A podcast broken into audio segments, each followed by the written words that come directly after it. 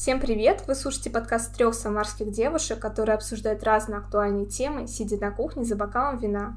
Устраивайтесь поудобнее, мы угощаем.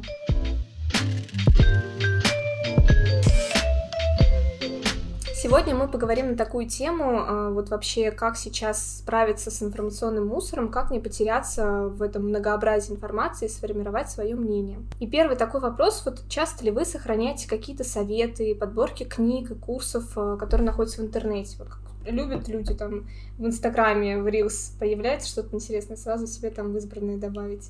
Я могу сразу сказать, что вот такие подборки я не считаю информационным мусором. Так, давайте сразу тогда определимся, что для кого является информационный мусор, чтобы дальше уже оперировать этим.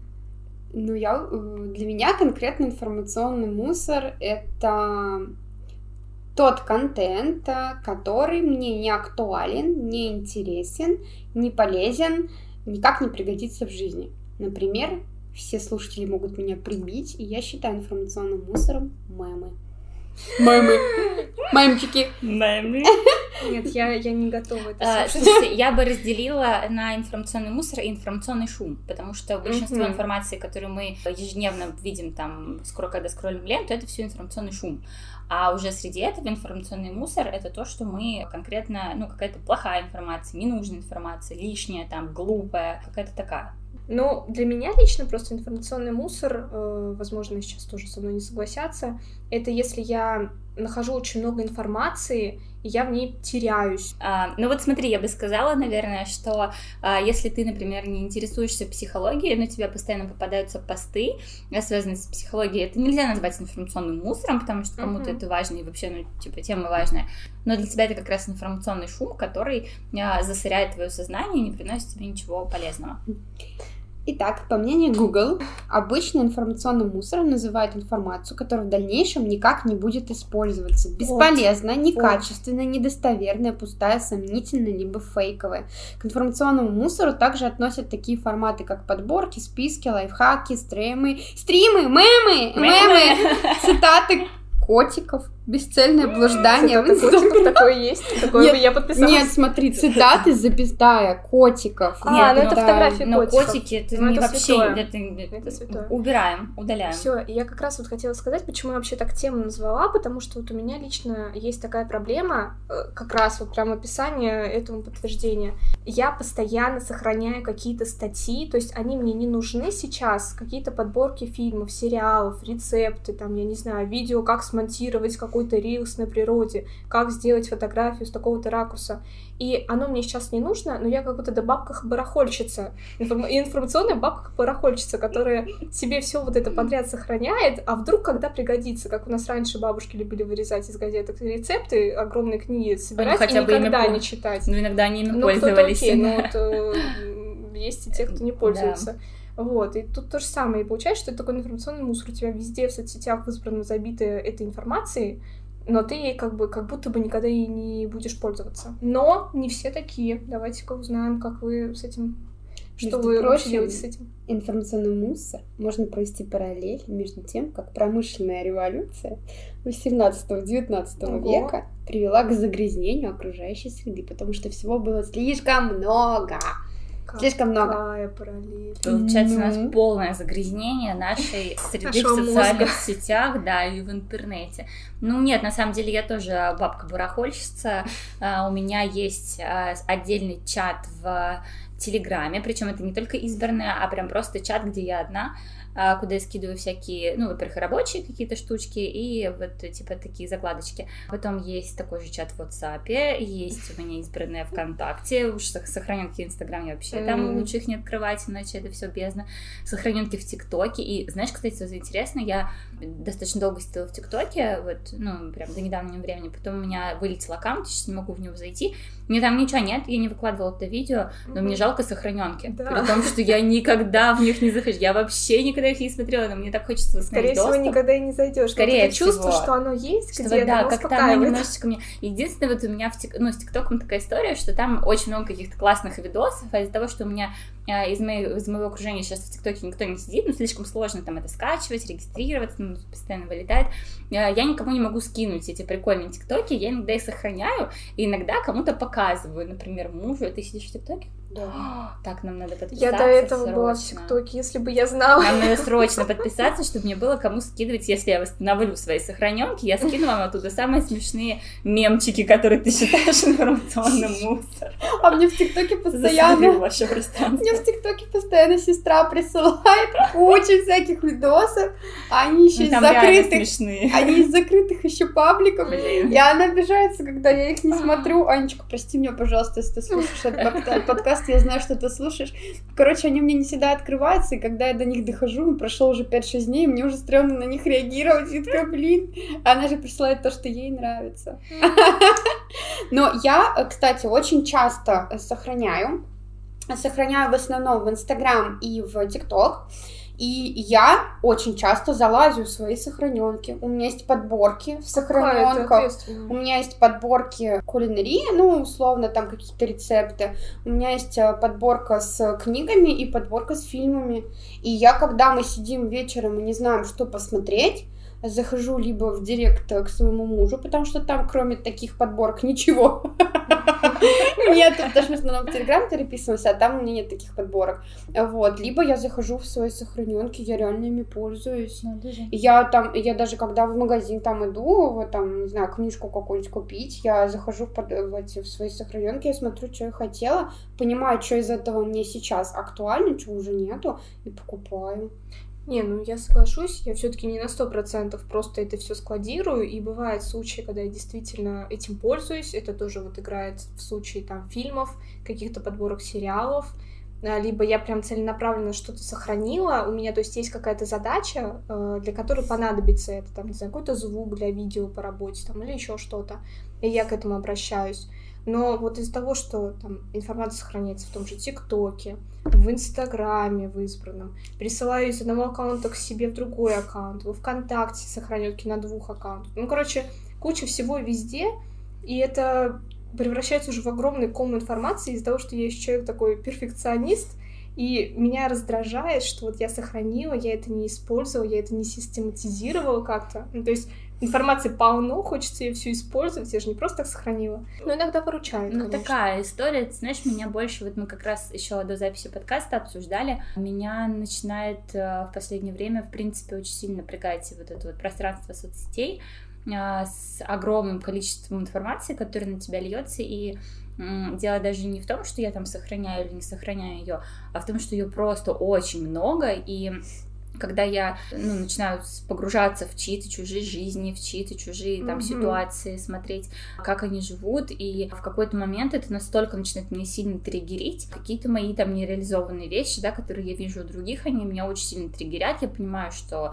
так, все, на сегодня хватит соцсетей, потому что в целом-то у меня все хорошо и замечательно, но как только я начинаю во все это погружаться, либо какое-то огромное количество информации, которая, не связана с чьей-то личной жизнью, и она вроде бы кажется мне потенциально интересной и полезной, но я ее в жизни тоже не применяю, и мне кажется, что нужно вот это изучить, нужно вот это посмотреть, нужно вот это прочитать, это посмотреть, вот, и кажется, что это все столько, что нужно столько на это времени, и это, конечно, очень вгоняет в тревожность, в усталость такую ментальную от всего этого. У меня был порыв в какой-то момент устроить себе детокс, но я работаю в соцсетях, поэтому, к сожалению, не могу от них избавиться, но я хотела отписаться от всех своих подписок, у меня их достаточно много, и я хотела убрать новые публикации из ленты, и новую публикацию у меня убрать, почему-то у меня не работает эта функция в Инстаграме. Я не знала. Там есть функция запретить показ рекомендованного контента, и у меня стоит галочка, но мне все равно попадаются чужие рекомендации, и я никак не могу понять, в чем же дело. И отписаться от всех, от своих там подписок, для меня, я не решилась на этот шаг. Во-первых, у меня много друзей, которые могут на меня обидеться из-за этого. Во-вторых, все-таки есть аккаунты, которые мне бы не хотелось терять, но возможно, что когда-нибудь я на это решусь, объясню все друзьям, сохраню все, что мне дорого, и все-таки отпишусь хотя бы на неделю. Я просто лелею эту мечту. Кстати, слушатели, мета — это запрещенная в Российской Федерации социальная сеть. Да, спасибо большое. Я, кстати, в продолжение твоего спича хотела добавить, что я больше, наверное, раздражаюсь, и меня больше бесит не вот этот контент, который я сама для себя выбрала, а сторонний. Например, что сегодня в пятерочке помидоры по акции. Например, что в Diviry Club, не знаю, там промокод на 10% скидку, если пригласишь друга. Спам в почте. Это просто отдельный ад. Мне пришлось вести отдельную почту рабочую, на которую я ее нигде не указываю, то есть просто вот чисто для писем. А я нигде не убирала вот эти уведомления, как-то вот зарегистрировалась, но вот каждый день я вижу, у меня там скидки на твои любимые бургеры, и я такая, а я сижу на совещании, думаю, какие, бургеры, вообще не нужны внимания.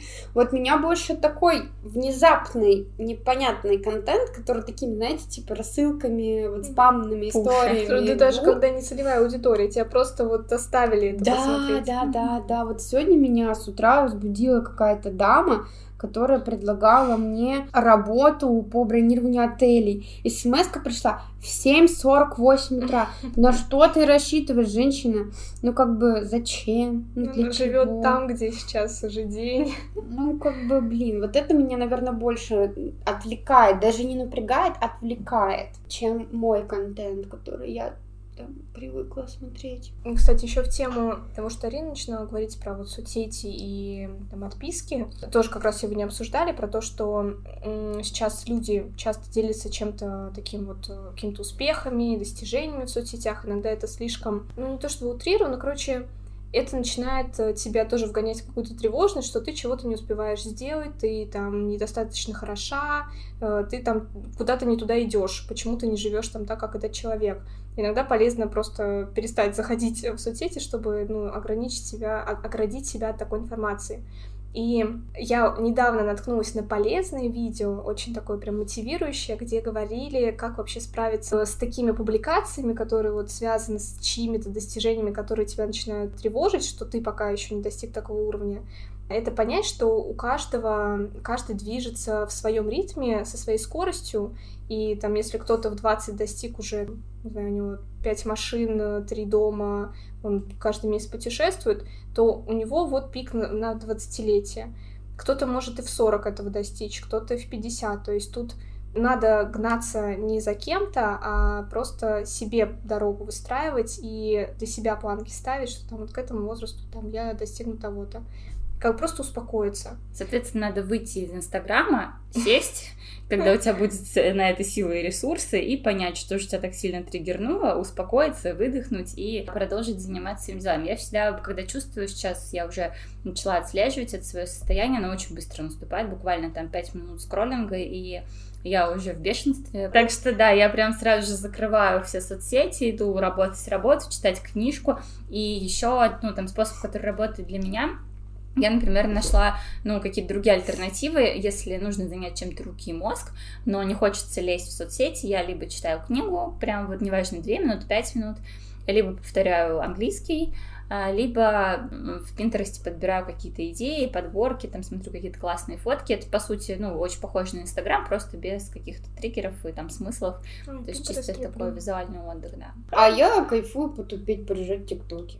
Мне нравится. ТикТок меня бесячий, чем Инстаграм. Я тоже в основном сижу в ТикТоке, а не в Инстаграме. Потому что ТикТок это поразвлекательно и не всегда про личное. Там практически нет достигаторства, нет хвастовства своими какими-то достижениями. Да, там действительно потупить, полежать можно, потому что у меня это такая проблема, то что если я могу затупить на 2 часа, и у меня все дела полетят к чертям, поэтому я знаю свою эту особенность, я стараюсь вообще это делать. Хотя, если в Инстаграме тоже как можно больше находить именно видео смешнялок, то по итогу на тебя лента тоже подстроится. Они все равно какие-то бесячие, понимаешь? Я в какой-то момент вообще думала, что в Инстаграме нет мемов, потому что у меня так было настроено, что только эстетические эти видео, какие-то пейзажи и так далее. А потом мне рассказали, что так вообще-то нет, там тоже есть мемы.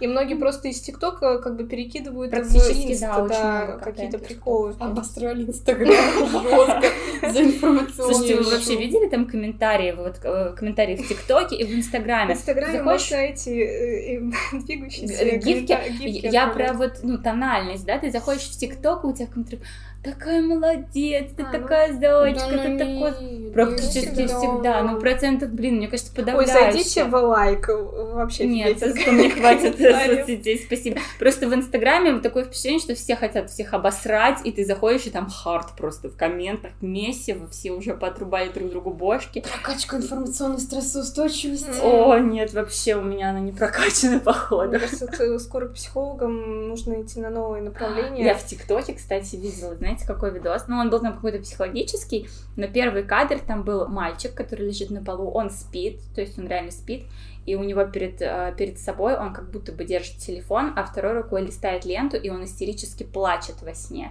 То есть он прям орет и листает ленту, не бежит, не дерется, как обычно во сне бывает, нам снится что-то такое, мы начинаем двигаться, а он листает ленту во сне, и во сне у него такая боль на лице написана, он плачет, и там психолог разбирал вот, ну, то, как соцсети влияют на нашу менталку, на нашу психику, особенно на детскую неустойчивую психику.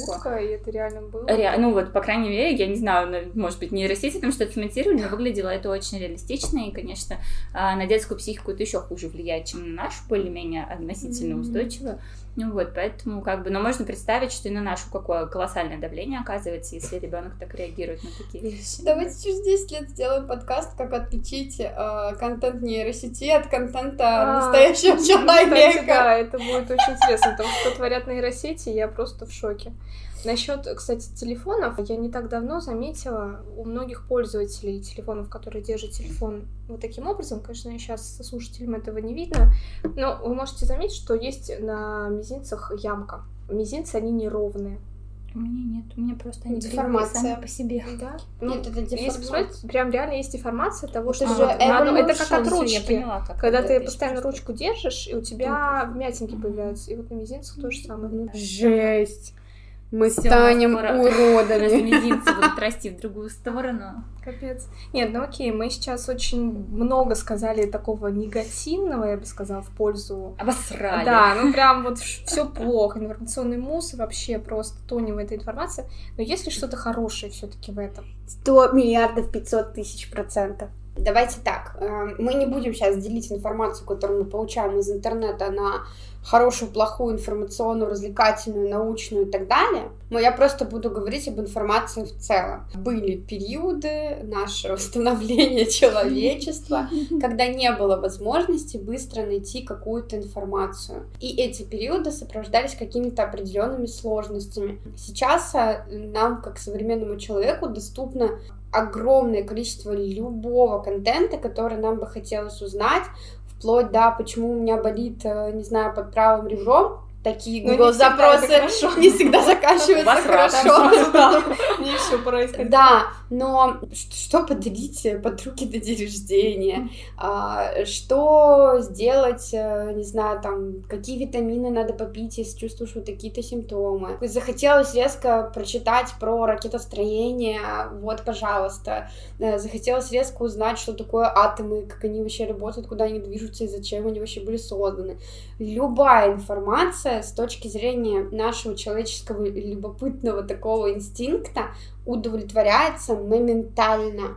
Бывали у всех такие ситуации, когда вы сидите на вечеринке или просто где-то сидите на работе, не знаю, неважно, и возникает в голове какой-то вопрос, и мы даже не задумываясь сразу лезем смотреть это в интернете, ответ на этот вопрос.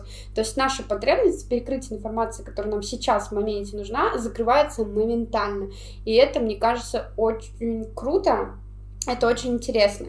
И плюс тебе доступно не как раньше. Мамы, папы, бабушки, дедушки ходили в библиотеки для того, чтобы прочитать какую-то книгу по одной какой-то конкретной теме.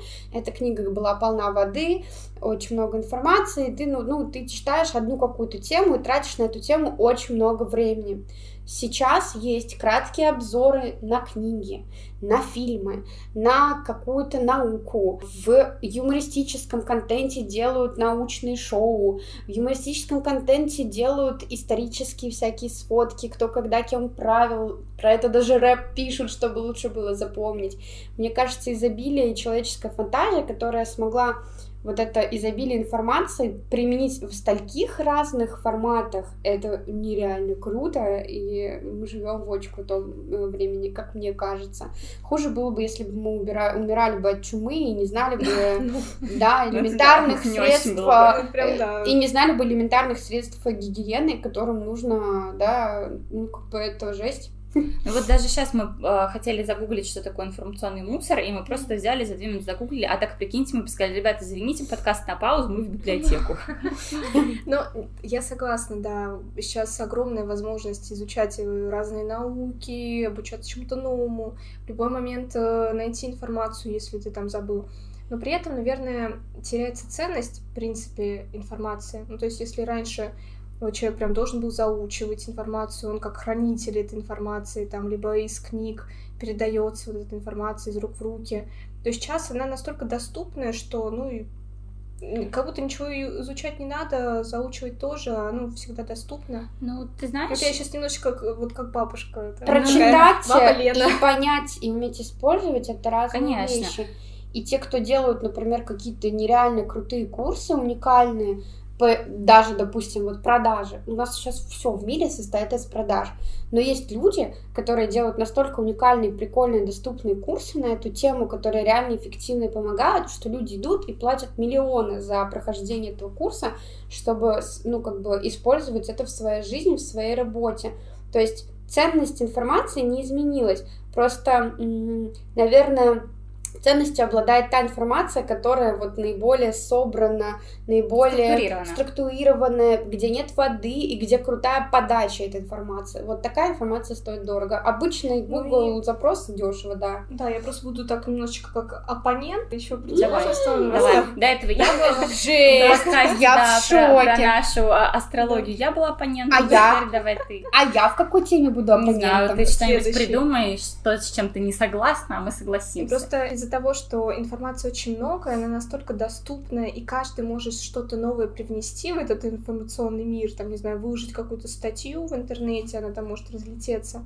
Рождается очень много там некоторых слухов, псевдонаучных данных, и людям иногда бывает очень сложно разобрать, что действительно, реально там правда, а что вот просто кто-то придумал, написал, и концовка этому не найти. Даже с маркировкой рекламы, если о наболевшем поговорить, кто-то что-то там где-то услышал, там, мне друг моего соседа сказал, что это маркировать не надо. То есть постоянно какая-то информация, и бывает очень сложно разобраться, где там правда, где неправда. А если раньше там есть книга, автор, здесь истина. Там тоже. Конечно.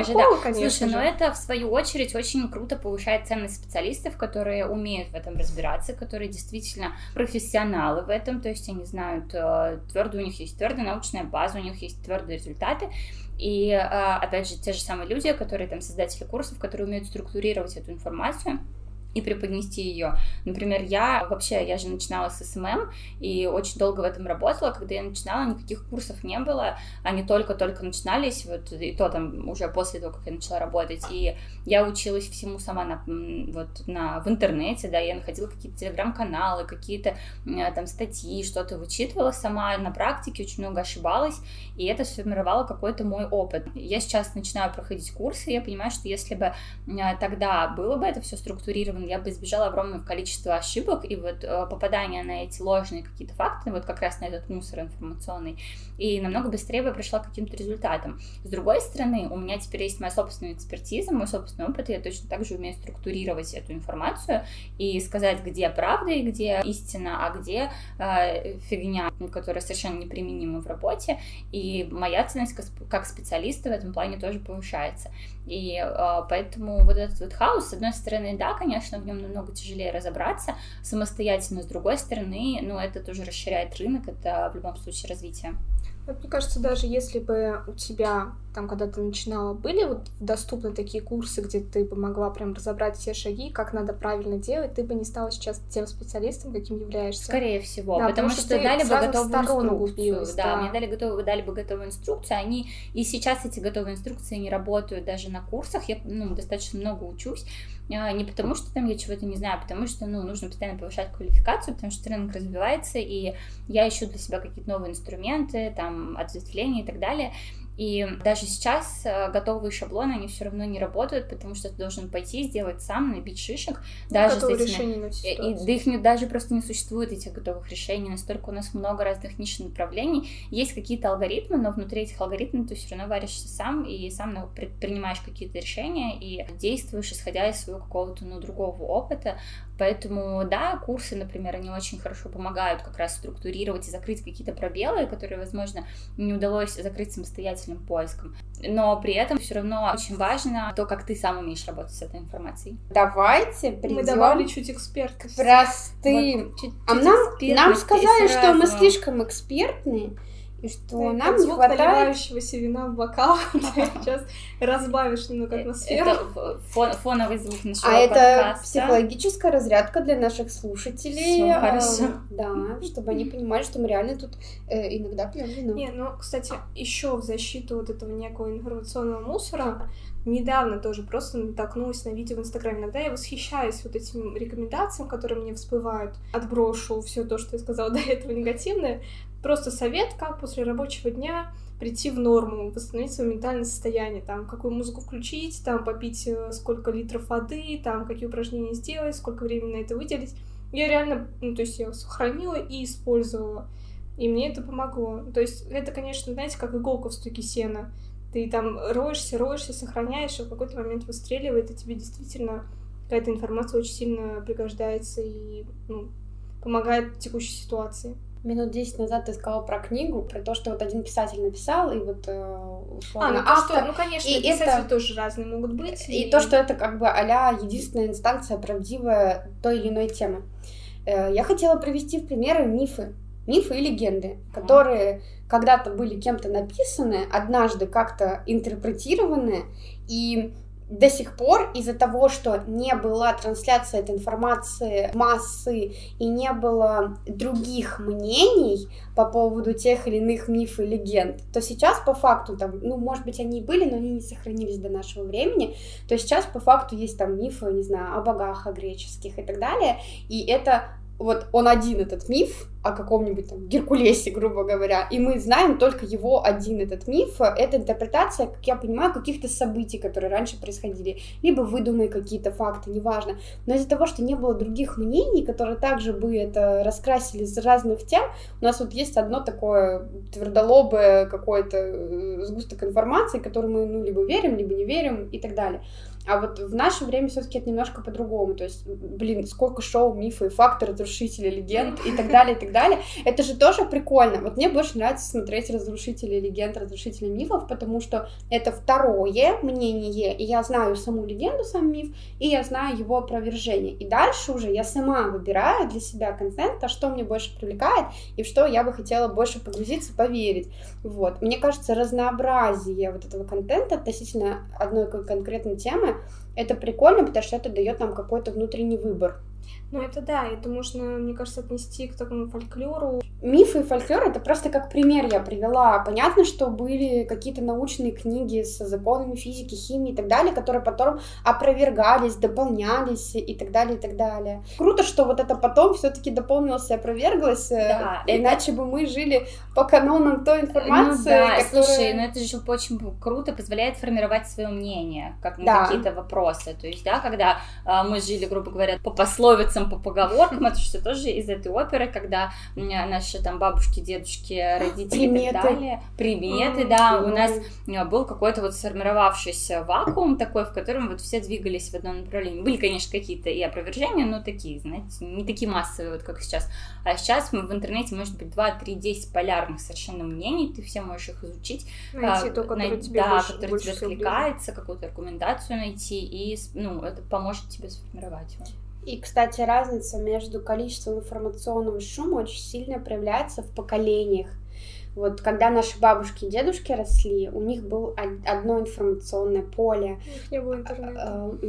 Неважно, оно все равно было шире, чем в 17 веке, грубо говоря. Вот, оно было определенное, им казалось, что это много информации, им и для ее, для жизни было достаточно. У них там были какие-то взгляды определенные на жизнь, устои, какие-то политические там и так далее установки. Сейчас куча политических режимов перепробована в разных странах, все по-разному, куча, не знаю, там информации о профессиях и на том, насколько полезна та или иная профессия, и вообще тенденции эти профессии и так далее. И они, находясь вот, ну, как бы в том своем круге, иногда не понимают нас, потому что наш круг информационный, наше право выбора, наша, не знаю, там, насмотренность, начитанность, даже вот тупого контента в ТикТоке, она шире. У наших детей, я уверена, будет еще шире, мы будем сидеть вообще не понимать, о чем они говорят, только из-за того, что нам будет не хватать вот этой информационной истории, которую получают они.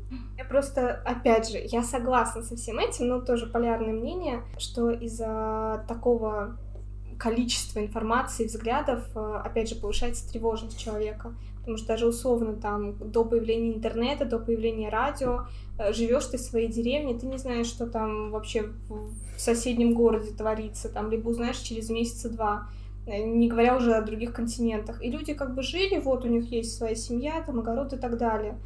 А сейчас мы, сидя там, допустим, в этом месте, можем узнать, что там в другом конце мира, испугаться, что вы так на меня смотрите.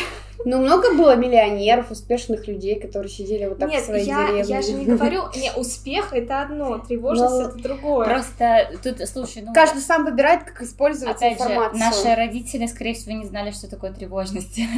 У них не было психологов. Они не знали термин, но они могли чувствовать. Они могли это чувствовать. Не факт, не факт. Углублялись в проблемы чужих, которых вообще не касались. Не знать, что с этим сделать, не иметь возможности по видеосвязи, сидя в селе, обратиться к психологу, решить свои проблемы и всю жизнь жить счастливо. Ну вот у меня сейчас бабушка смотрит телевизор, там рассказывают всякие новости, Первый канал, где спорят, рассказывают там, у кого что произошло, кого там убили, где еще что-нибудь, там, не знаю, дом обрушилось. Она очень это все воспринимает близко к сердцу, переживает. Сразу мне звонит, наставляет, ой, там вот где-то там такое произошло, будь аккуратна, не ходи вообще, не выходи из дома, сиди вообще, не двигайся, пожалуйста. Она не знает, она не справляется уже да, из-за таких, например, вот такое количество информации, оно будет губительно. Да, я согласна, что мы, в принципе, живем на других скоростях сейчас вообще. Если раньше человек выбирал одну профессию на всю жизнь, то есть мы сейчас можем 3-4 профессии за жизнь сменить. Да, и как бы никто не покажет. Если ты одну профессию имеешь, то вообще какой-то не такой. Да, скажешь, ты что, 5 лет тут работаешь, ты как до сих пор там не сбежал, да? А раньше я 5 лет все поработала, ты скажешь, ты что, больной, ты что, куда ты уволился? Вот, то есть у нас, в принципе, другие совершенно скорости, совершенно другой поток жизни, и это даже не с интернетом связано, не только с интернетом связано, а вообще с тем, что сейчас все по-другому. И, наверное, мы в этом плане немножко более устойчивы, и в том числе к такому количеству информации. И ты правильно сказала, что каждый человек каждого общества воспринимает ровно столько, может принять в себя ровно столько, сколько вот он сейчас выдерживает. И не больше, не меньше. И, соответственно, мы подстраиваемся под этот ритм, они подстраивались под свой ритм и так далее. Поэтому здесь, мне кажется, что здесь плюсов и минусов достаточно, да, и там, и там.